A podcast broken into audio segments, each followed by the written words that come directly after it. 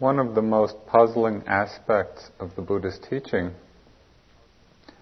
is the idea and the experience of selflessness. The Pali word for that is anatta.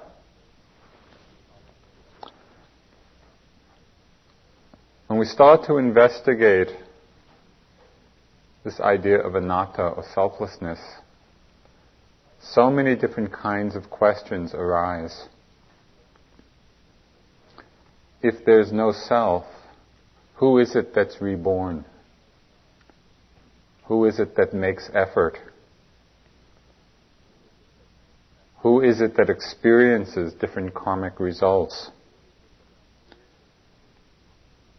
If there's no self, who gets angry or who falls in love? Who comes to meditation retreats? What does it mean to say that there's no self? To say that there's no I? No one behind this process? Often people are afraid of this idea. Even just in talking about it or thinking about this notion of selflessness, for some people it's frightening. There might be the imagination that when we really deeply understand selflessness, that we might suddenly disappear in some cosmic flash and suddenly the hall is empty.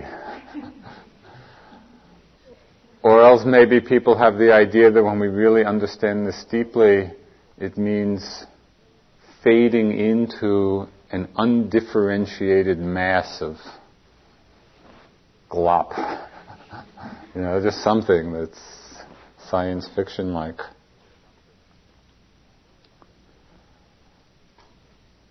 But really, the deep understanding of anatta or selflessness, when we, when we understand or come to understand this on deeper and deeper levels, we begin to appreciate that it is the great jewel of the Buddhist teaching. There is a tremendous beauty and freedom in this understanding.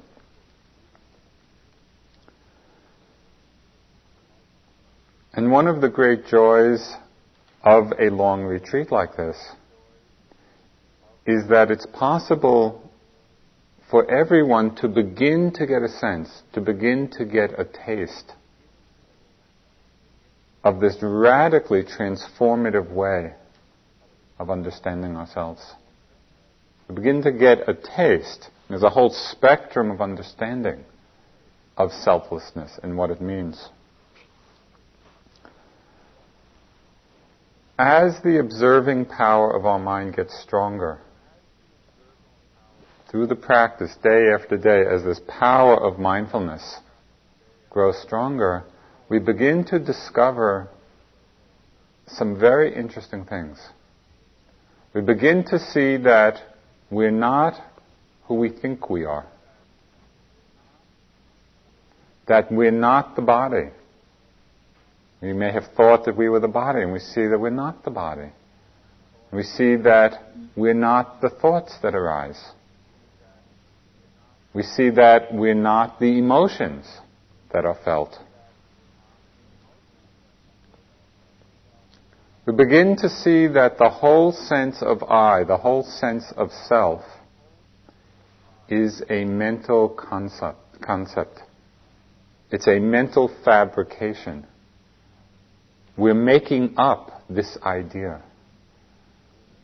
And when we begin to see this, that it's a story we're telling ourselves, it's both a tremendous surprise and also a tremendous relief. You can really begin to breathe a lot more easily.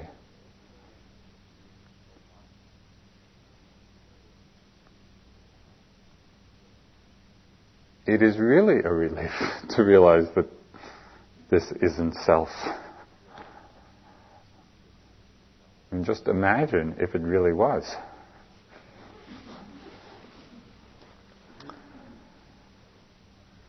Then we'd have problems. so tonight what I'd like to talk about is how the mind creates this deeply conditioned concept? How does it happen that we have this strong belief in the I, this strong belief in the sense of self? And how it becomes possible for us to free ourselves from this illusion. Because this is the great prison.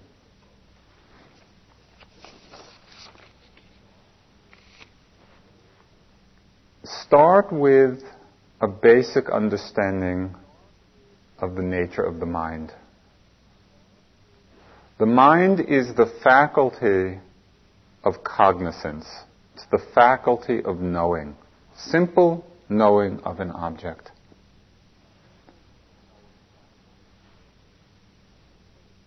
It's interesting to begin to really examine very directly, look very directly at this nature of the mind.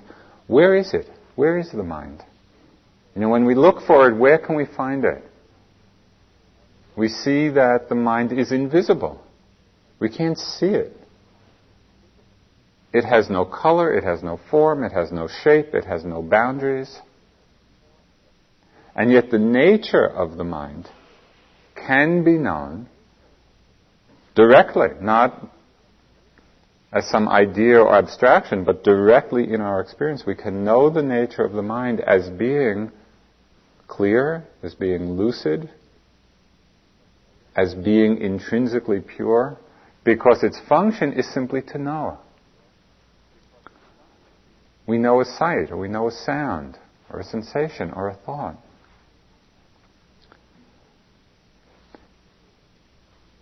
to use a somewhat strange example just to highlight what this nature of the mind is, I don't know if you could imagine yourself a corpse, but perhaps just imagine a corpse. And there's an ear, and there may be sound, but is there any knowing there? There's no knowing going on. All the elements are present except the mind. So if we contrast our experience to that of the corpse, what's added to the? There's still the ear, there's still the sound, but there's something else going on. There's this process of consciousness, of knowing.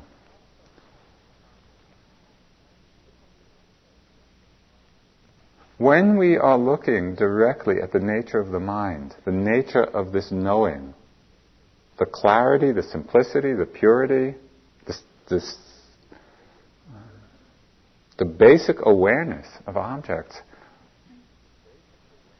there begins to grow an increasing sense of the everyday mystery of it all. You know, when we're really looking, what is it that knows a sound? What is it that hears? What is it that sees or smells? That somehow this mystery is taking place in every moment, this mystery of knowing, this mystery of cognizance it's nothing we're doing to make it happen. We can't really take credit for it. It's just the process which is arising in every moment. But the mind is also something more than simply knowing.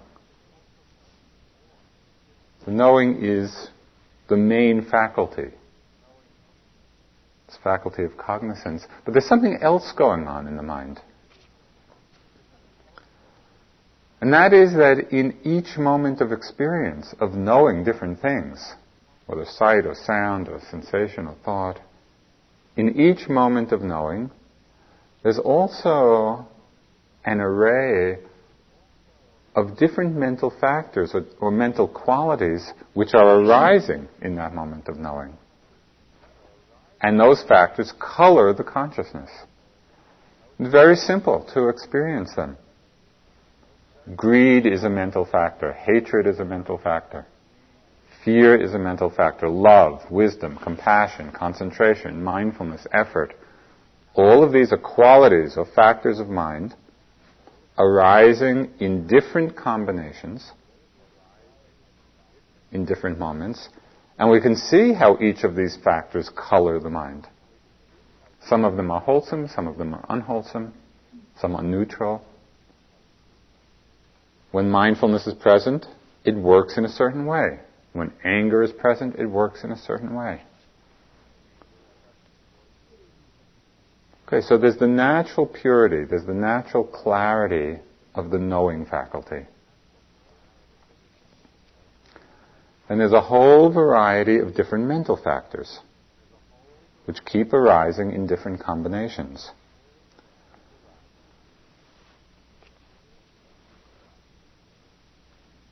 Now, one of these mental factors, there's one in particular, which when it arises out of balance with the others, is what keeps us imprisoned in this conventional notion of self, of I. And so it's important to understand how this factor is doing that because it's conditioning something that is extremely uh, powerful in our lives. Creates a very strong prison for us unless we understand it. And it's a mental factor which was mentioned early in the retreat in a different context. It's the factor of perception. Now, perception has a particular function, just like greed has the nature to cling, and anger has the nature to condemn, and concentration has the function to stay steady, and mindfulness to notice. Perception has the function to pick out the distinguishing marks of an object so that it recognizes it and remembers it. So we see a certain color. We, we know, we perceive it to be yellow or red or blue. That's the factor of perception. We see somebody and we recognize them as a man or a woman. That's the factor of perception. Picking out the distinguishing marks of an object so that we can remember what that object is.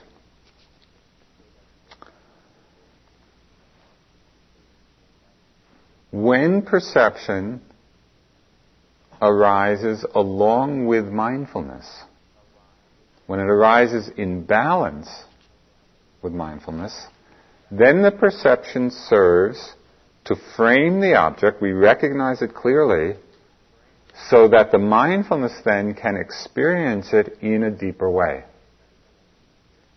So in those situations, perception is actually serving the practice.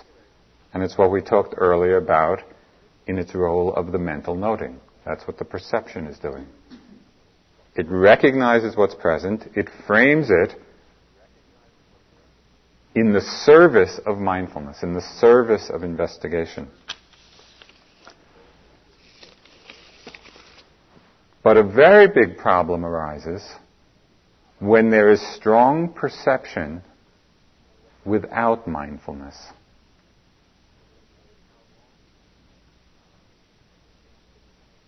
And as you probably have noticed over these last weeks, that's not an uncommon situation in our lives. There's often strong perception without mindfulness. And it's precisely that occurrence which creates the sense of self.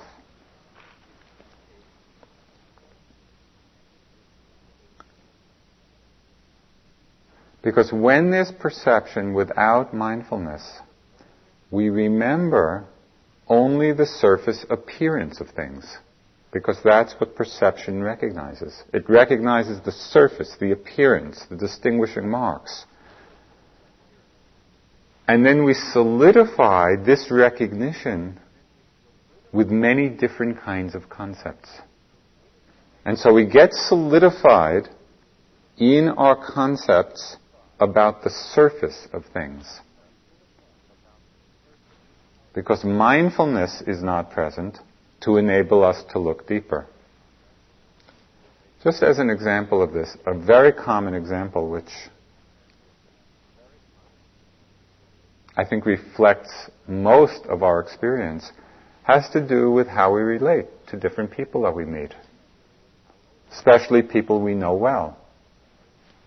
We meet them, we know them, we recognize them, We form certain concepts based on our recognition. When we meet them again, are we actually able to see them with a beginner's mind? Are we able to see that person new, with freshness? Or are we carrying over a very strong attachment to all the concepts which we created because of our perceptions of them? You know, we put people in boxes. Oh yeah, I know, I know who that person is. You know, we, we have this very strong sense of who and how a person is we get attached to that concept and it becomes a prison, it becomes a confinement. It's very difficult to keep mindfulness there with perception so that we recognize the person, we don't forget who they are, but actually be able to experience them with some depth each time not to stay on the surface of our recognition. This takes some training. It's the same with any repetitive experience. We get familiar with an experience, our perception recognizes it, and then we think we know it. And so we lose the impetus to be mindful in the future. We see it with the breath. I know what the breath is like. I've seen it thousands, tens of thousands of times. We form an idea. Yeah, I know the breath. And because we, yeah, that's the in breath, that's the out breath. We know it, we recognize it, we can put a label on it. But without mindfulness, we're staying just on the surface of that experience and actually missing what it really is in that moment. We don't see the uniqueness of that moment's experience because we're carrying over an old concept based on perception. We do it with thoughts. You know, we do it with emotions. We do it with all parts of our experience. We recognize it. Oh yeah, I know that. And because of that superficial recognition, we don't actually experience it more deeply and more fully. We don't really know it in that moment.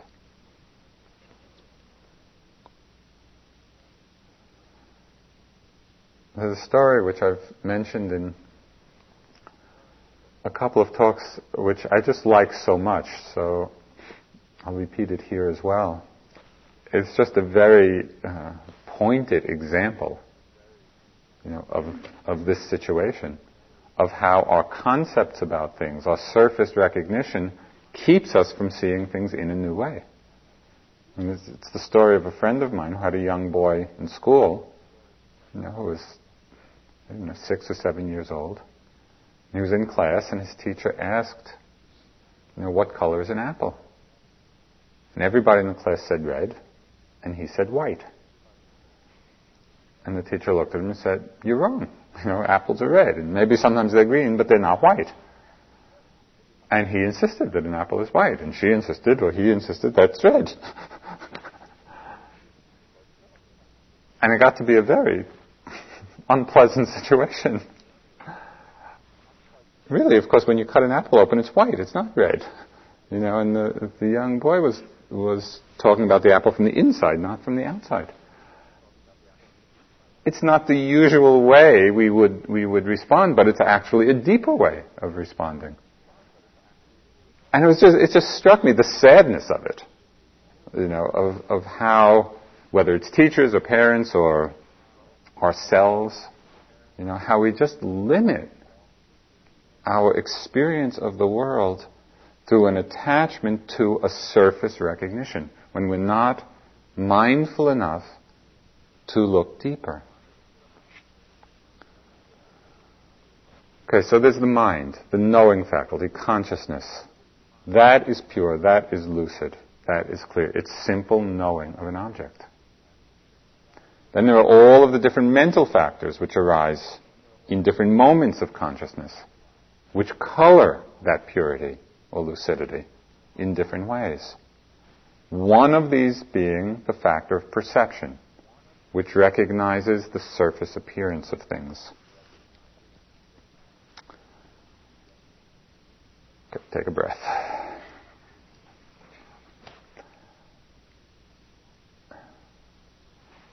There's one perception, one very deeply habituated perception we have about the world and about ourselves, which is the origin of very many inaccurate conclusions. There's one perception we have which is held very deeply in most of us, which keeps us from a deep understanding and realization of what is true, from a deep realization of the Dhamma. And that is the perception we have and the perception we hold of the solidity of things in our normal life, in our normal way of being in the world, we take things to be solid. And our language, the language we use, simply reinforces this, makes it even stronger, stronger conditioning in us. I'd like to read you something from it's a book by one of the editors of the Inquiring Mind, Wes Nisker wrote this wonderful book called Crazy Wisdom. This is just a little excerpt about this very point. He says, a Buddhist aphorism cautions us against missing the moon because we focused on the finger pointing at it. We might also take care not to miss the moon by assuming that today's moon is the same as yesterday's. The moon, too, is a process.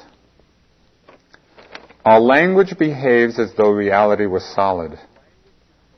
On the simplest level, it positions a subject and an object, which we think of as real, on opposite sides of a verb, which we think of as something less than real.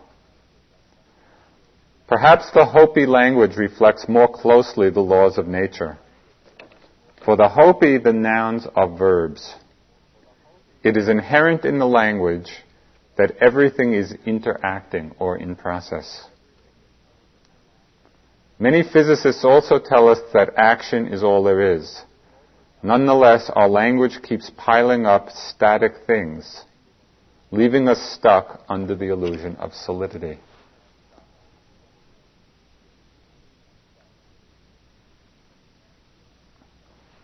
I like that part a lot about subject and object, which are quite real, surrounding a verb which somehow seems a little more amorphous on the scale of reality. And to understand that things are actually just the reverse.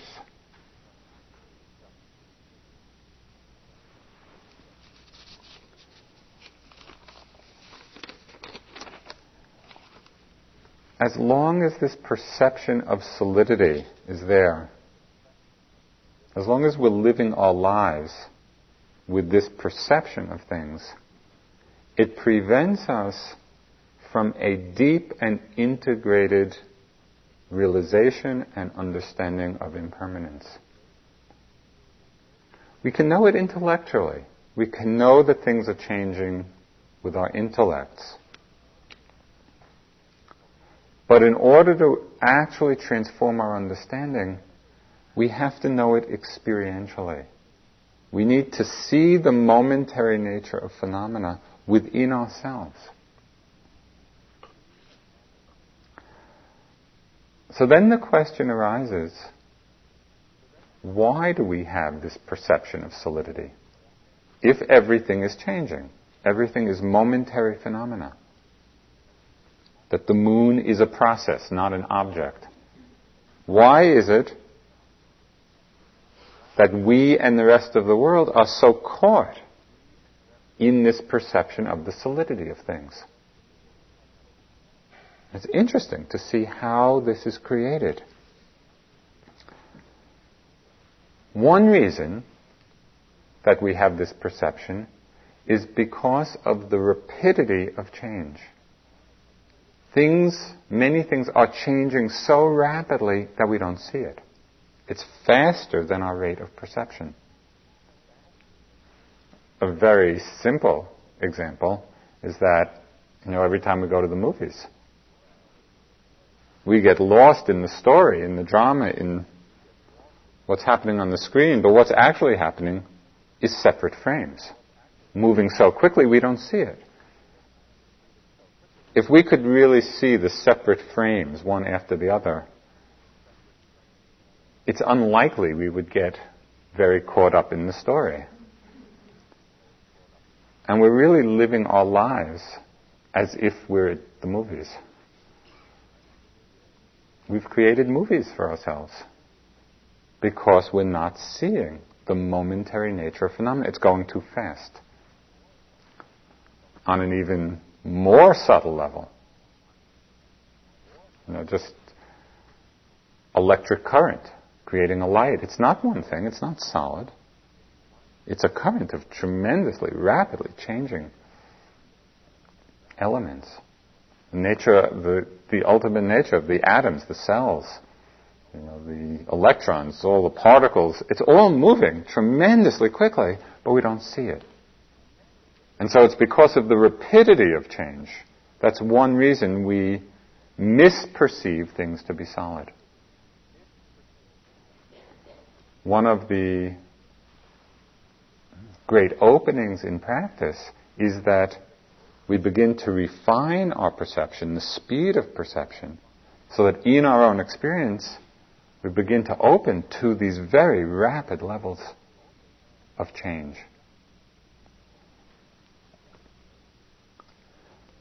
So that's one reason that we don't see. It's one reason we get caught in the idea of solidity, because of the rapidity of change. Another reason we get caught is that we look at things from a distance. We're not trained to observe very closely. And when we look at things from a distance, again we don't see the changing nature. I, as I was reflecting on this, I was just thinking of a few very, again, very simple examples. And I was reminded of uh, being in the desert in Yucca Valley in California, where we teach often in the spring. And when you look at the desert from a distance, it just seems like nothing's going on. You know, it's very still, it's very empty, there's not much there. But when we look closely, there is an amazing amount of activity going on, which is easily missed if we don't look closely, we don't see it.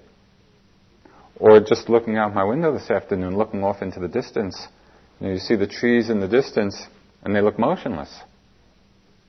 And yet, when we come close, when we look closely, every leaf on every tree is in movement. You look even closer, you can, you can bring it right down to the microscopic. And so, we need to learn how to observe phenomena closely in order to see the nature of change. It's the rapidity of change that keeps us locked into the idea of solidity. It's observing from a distance that keeps us locked into this perception. And there's a third reason that we're so conditioned by this belief.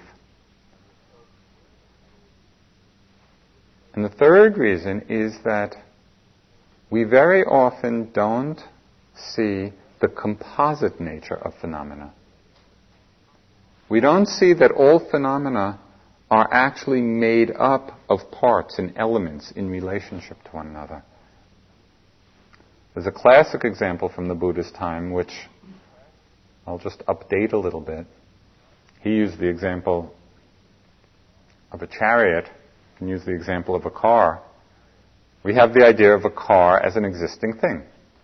And this uh, a, there's a familiar perception, recognition. When we look closely, what is a car? Is a car the wheels? Is it the chassis? Is it the engine? Is it this? Is it that? No. No one of those things is the car. The car is a composite. The car is a relationship of all of these different parts put together in a certain way and functioning in a certain way because of the relationship.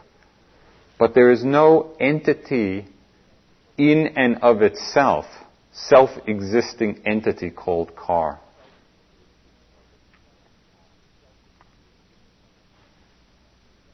There's no car. There's no house. There's no body. This? What is the body? It's just like the. There are a lot of different elements going on. There's no self existing thing called the body. No person, no self. It's all composite. But because we don't see it carefully, most people in their lives don't take time to investigate, to examine, okay, what it is, what is it that we call a car? What is it that we call a body? What is it that we call a self? Very few people take the time to really investigate. Mostly we're satisfied with the surface perception, the surface recognition. Yeah, that's a car. This is a body. This is a self. And so we stay just on the surface and we miss something that's very crucial.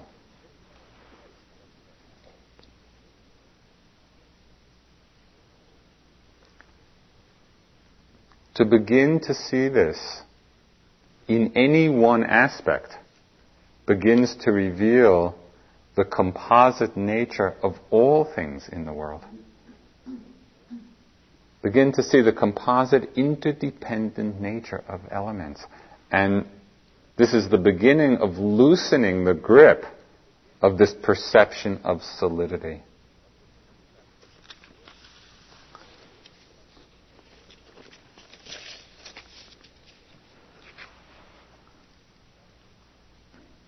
When the perception level is stronger than the mindfulness,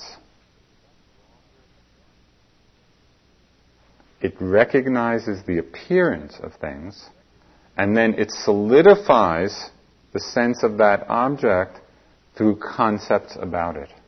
We create concepts based on the appearance of things. We create concepts and ideas of car. Car is a concept. It's an idea we've created.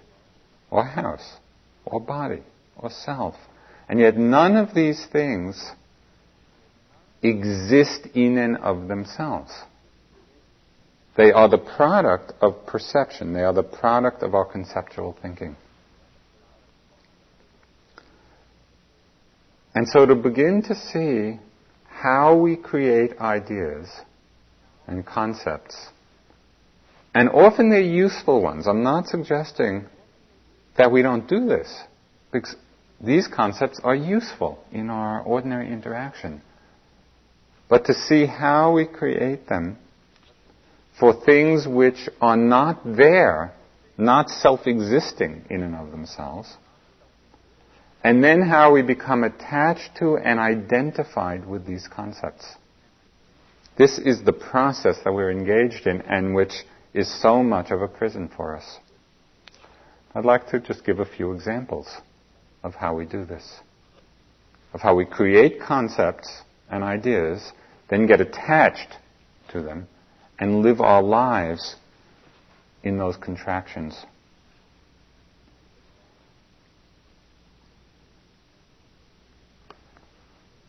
Over the summer, Sharon and I were teaching in Germany, very close to what used to be the border between West Germany and East Germany. And of course, now the border is gone. The people uh, who were running the center where we were teaching took us over into what was then East Germany. And it was so interesting because we passed what used to be the border. You could still see the remnants of it, you know, and the buildings and some of the towers and and to realize that a very short time ago that concept was so strong and so much reality invested in it that people were killed if they tried to cross the border. If we went now, and the illusory nature of the border was so obvious, you know, some idea changed in people's minds, and this heavy duty reality, which resulted in so many lives being lost, the reality changed when the idea changed. This concept of place that we hold so strongly, you know, which has such immense consequences. It's only a construct. It's only an idea in people's minds. And if you think that we don't share in that belief, that it's only politicians, imagine how you would feel if you came into the hall and somebody was sitting in your place. It would probably be a little traumatic. This is my place. We stake out a territory, create a concept about it, and then defend it. okay, so this is one kind of concept, you know, which has many, it has many examples. An even stronger one, which we create, which in more pervasive ways influences our lives, is the concept the concepts of past and future.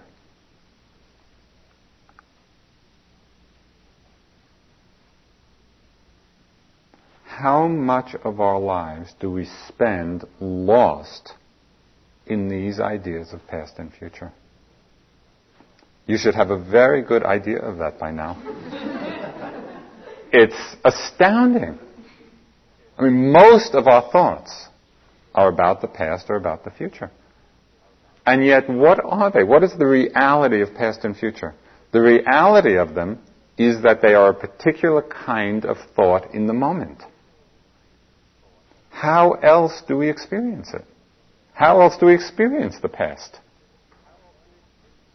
Except as a kind of thought arising in the mind, or image arising. How do we experience the future? The only way that we ever experience it is as a thought or an image arising just in the moment. And yet we don't see it. We have become so attached to this concept which we have created around these categories of thoughts. It's like we've created this reality of past and this reality of future, and we're living our lives staggering under the burden of them. I'm sure you have a sense of this. It's impossible to sit and watch the mind and not get it.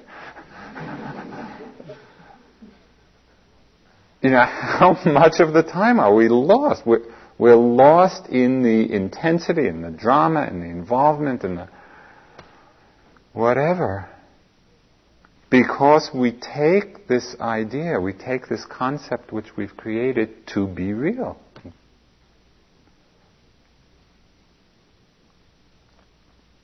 It is tremendously freeing.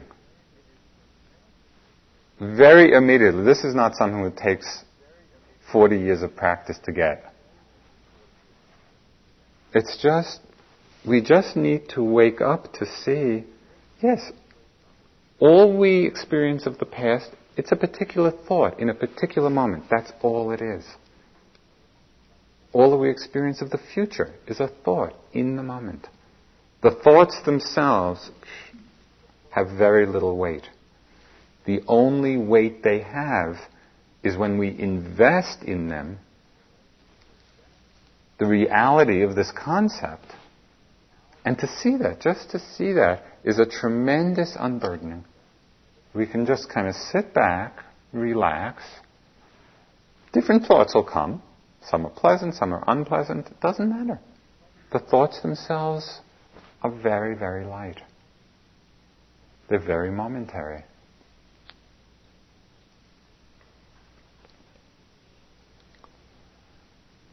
The Buddha talked at one time of different dangers or obstacles to concentration, of what actually keeps our mind from being concentrated. And we know, we know that it can be quite difficult. Why? He said that two of the biggest obstacles, the things that prevent us from simply being concentrated,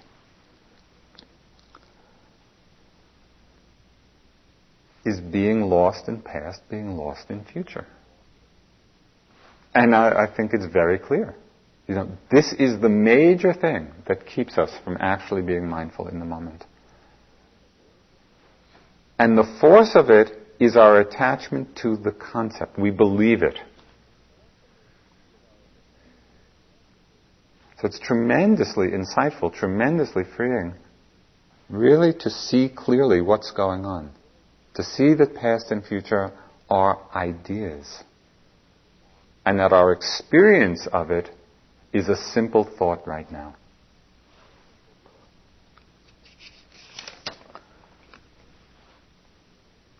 Just as a little exercise over the next days, the next time you're lost in some drama or other,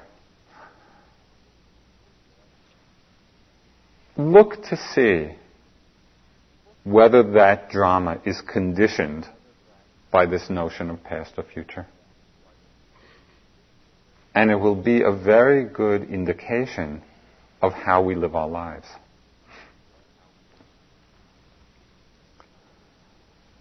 Okay, so there's the concept of place, there's the concept of past and future. There's another concept which again tremendously conditions how we're living. And that's all of the concepts we have about self-image and role. You know, we see it in the world and we see it on retreat. What kind of self-images do we create? What kind of ideas about ourselves do we create? Our presentation to the world, to other people.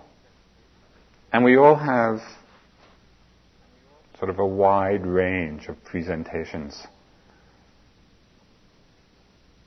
you know, self-image, we might think whatever, you know, we're very clever, or we're very stupid, or we're very brave, or we're cowardly, or we're good, or we're bad, or whatever.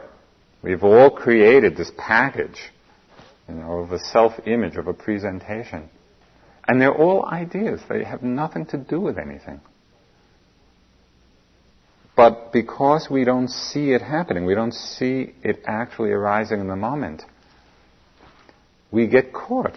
It's as if we pour ourselves into a mold. And then we feel constricted and wonder why. It happens on retreat a lot. All kinds of images arise in the mind of good yogi and bad yogi.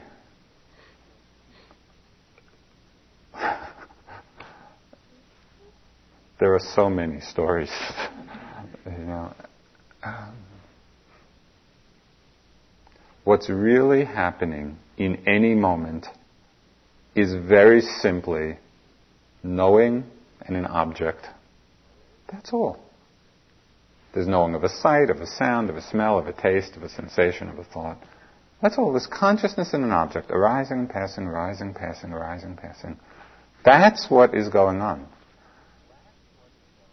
where does good yogi and bad yogi and I'm terrible, I can't do this, or I'm great, and all of that is extra. All of that are just concepts in the mind, and we badger ourselves with them.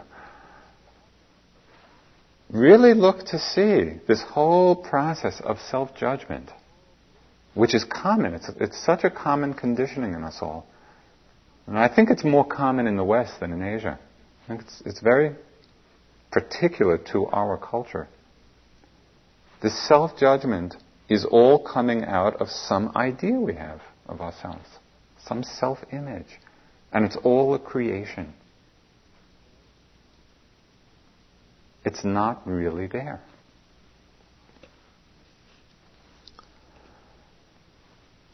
Concept of place, of time, of self image, of role. The next one is not something we understand as being a concept at all.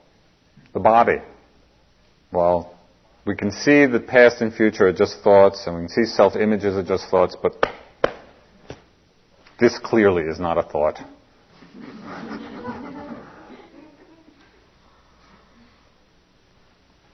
the sensations are not thoughts, but the idea of body, that is a concept, that is an idea. What is the body? The body is like car, the body is like house. There's no thing called body.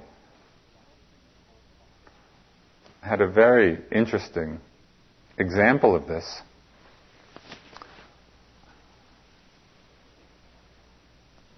A friend of mine had last year had an operation for a fibroid tumor. And they did it, it was a laser operation. It was, the technology is fantastic. They go in with this tiny little incision, and with a laser camera, the surgeon is actually looking at a video screen, you know, and manipulating the, the scalpel um, by watching the screen. And they made a video of the whole operation from the inside. And so afterwards, we're looking at this person, this friend, from the inside. if one had some notion of this being the body, of what we normally take to be the body and the appearance, it was very strange. because it's like we were, we were all on the inside of the organs and the blood and the guts and the flesh, and it was both disgusting and also beautiful.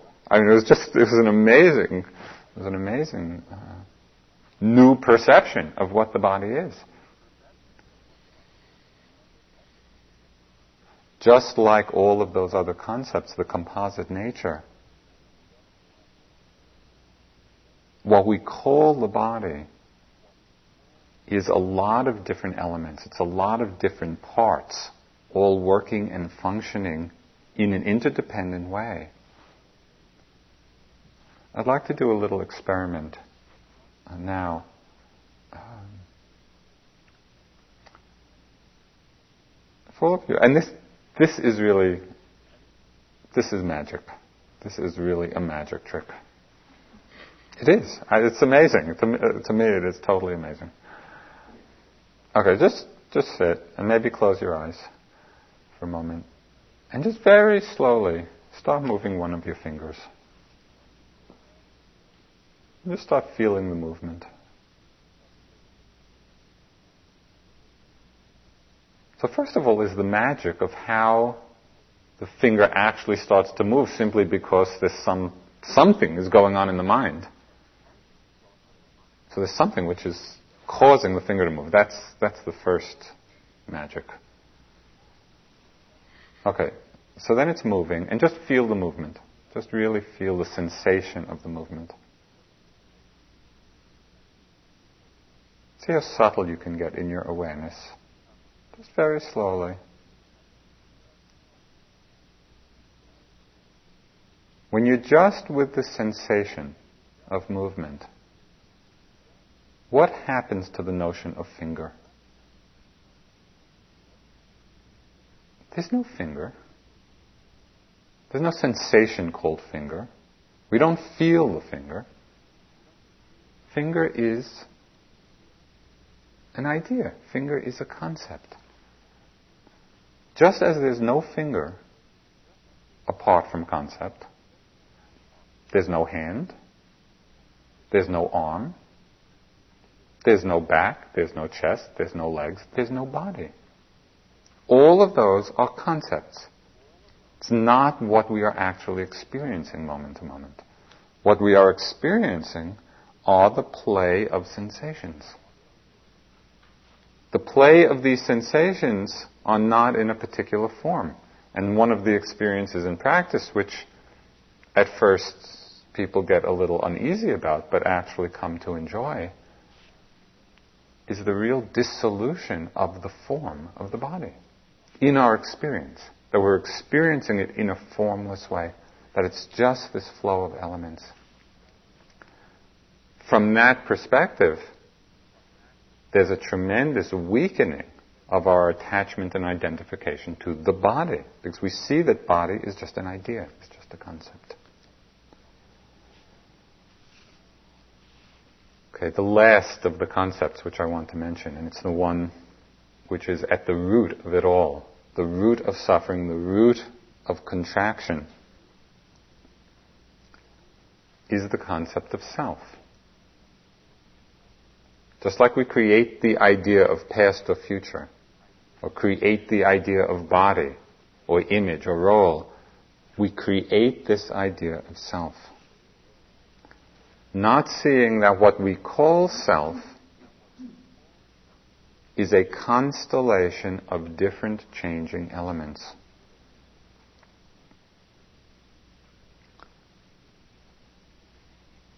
But what happens is we rely on the surface recognition. We look in the mirror every morning. Yep, that's Joseph again. it looks more or less the same every morning. Although, over 10 years, one does notice some differences. And so we get beguiled by that surface recognition and we lay a concept, we lay this perception, yeah, Joseph, self, that's me. And unless we're really mindful of what is going on, we stay right at that level and then we get attached to this notion that there is someone there, just as we get attached to the notion of the body as an existing thing. The self, in the same way, is just this interplay of mental elements and physical elements, and they're all working together. And there is a certain appearance, but there is no thing, no entity, which we can point to and say, yes, that's who I am. Because any element we point to, it's gone in a moment because all of these elements are so rapidly changing.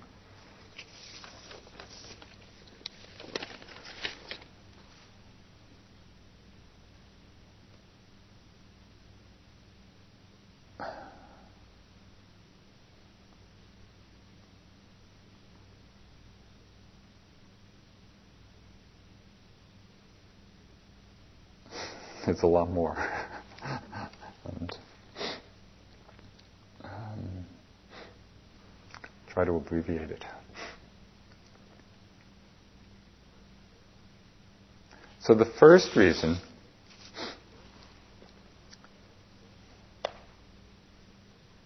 the first reason that we get caught in this concept of self is we don't carefully see the composite nature. We just see the surface recognition and we're satisfied with that. We're not looking more deeply at the interplay of elements, the interplay of parts. So a great deal of our practice is really to bring some deep mindfulness so we're seeing exactly what's happening in each moment of experience different sensations, different kinds of thoughts, of emotions, of sounds, of sights. These are all the pieces which, when put together in certain patterns, we're calling self. So we begin to discriminate very clearly and accurately what is actually going on. There's a second reason that we get caught with the sense of self. Actually, I think I'm wait on this because there's a lot. There's a lot here. Um, keep you in suspense.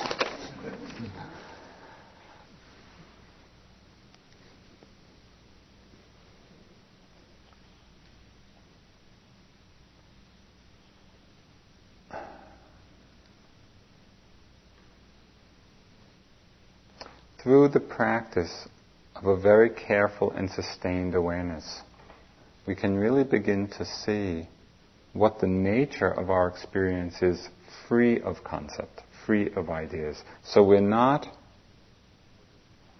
out of balance with the perception. We're not simply caught in the surface recognition, we're beginning to look deeper at the actual constituency of elements, of what it is that we're calling self, what it is that we're calling I. And as we do that more and more carefully, this whole notion of self, this notion of I, is recognized as an idea. We become much more, we rest much more in the flow of phenomena. One of my teachers used a wonderful phrase which resonated for many years in my practice. I would be sitting and it would just come again and again. He would say, what we call self, what we call I, is simply empty phenomena rolling on. And so, really, if we can sit back, just let the empty phenomena roll on. Empty meaning empty of self, empty of self existence. It's all just coming and going, coming and going, coming and going. We can relax into that process.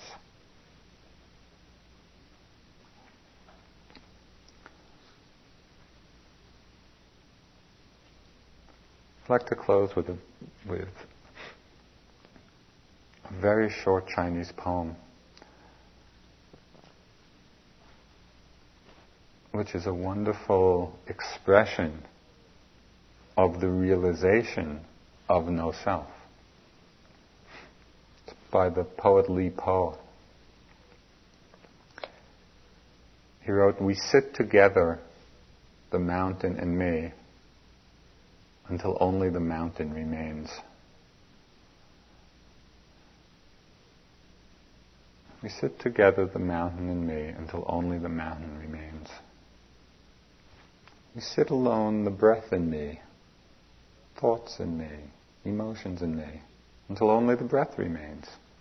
Only the thoughts remain, only the emotions remain.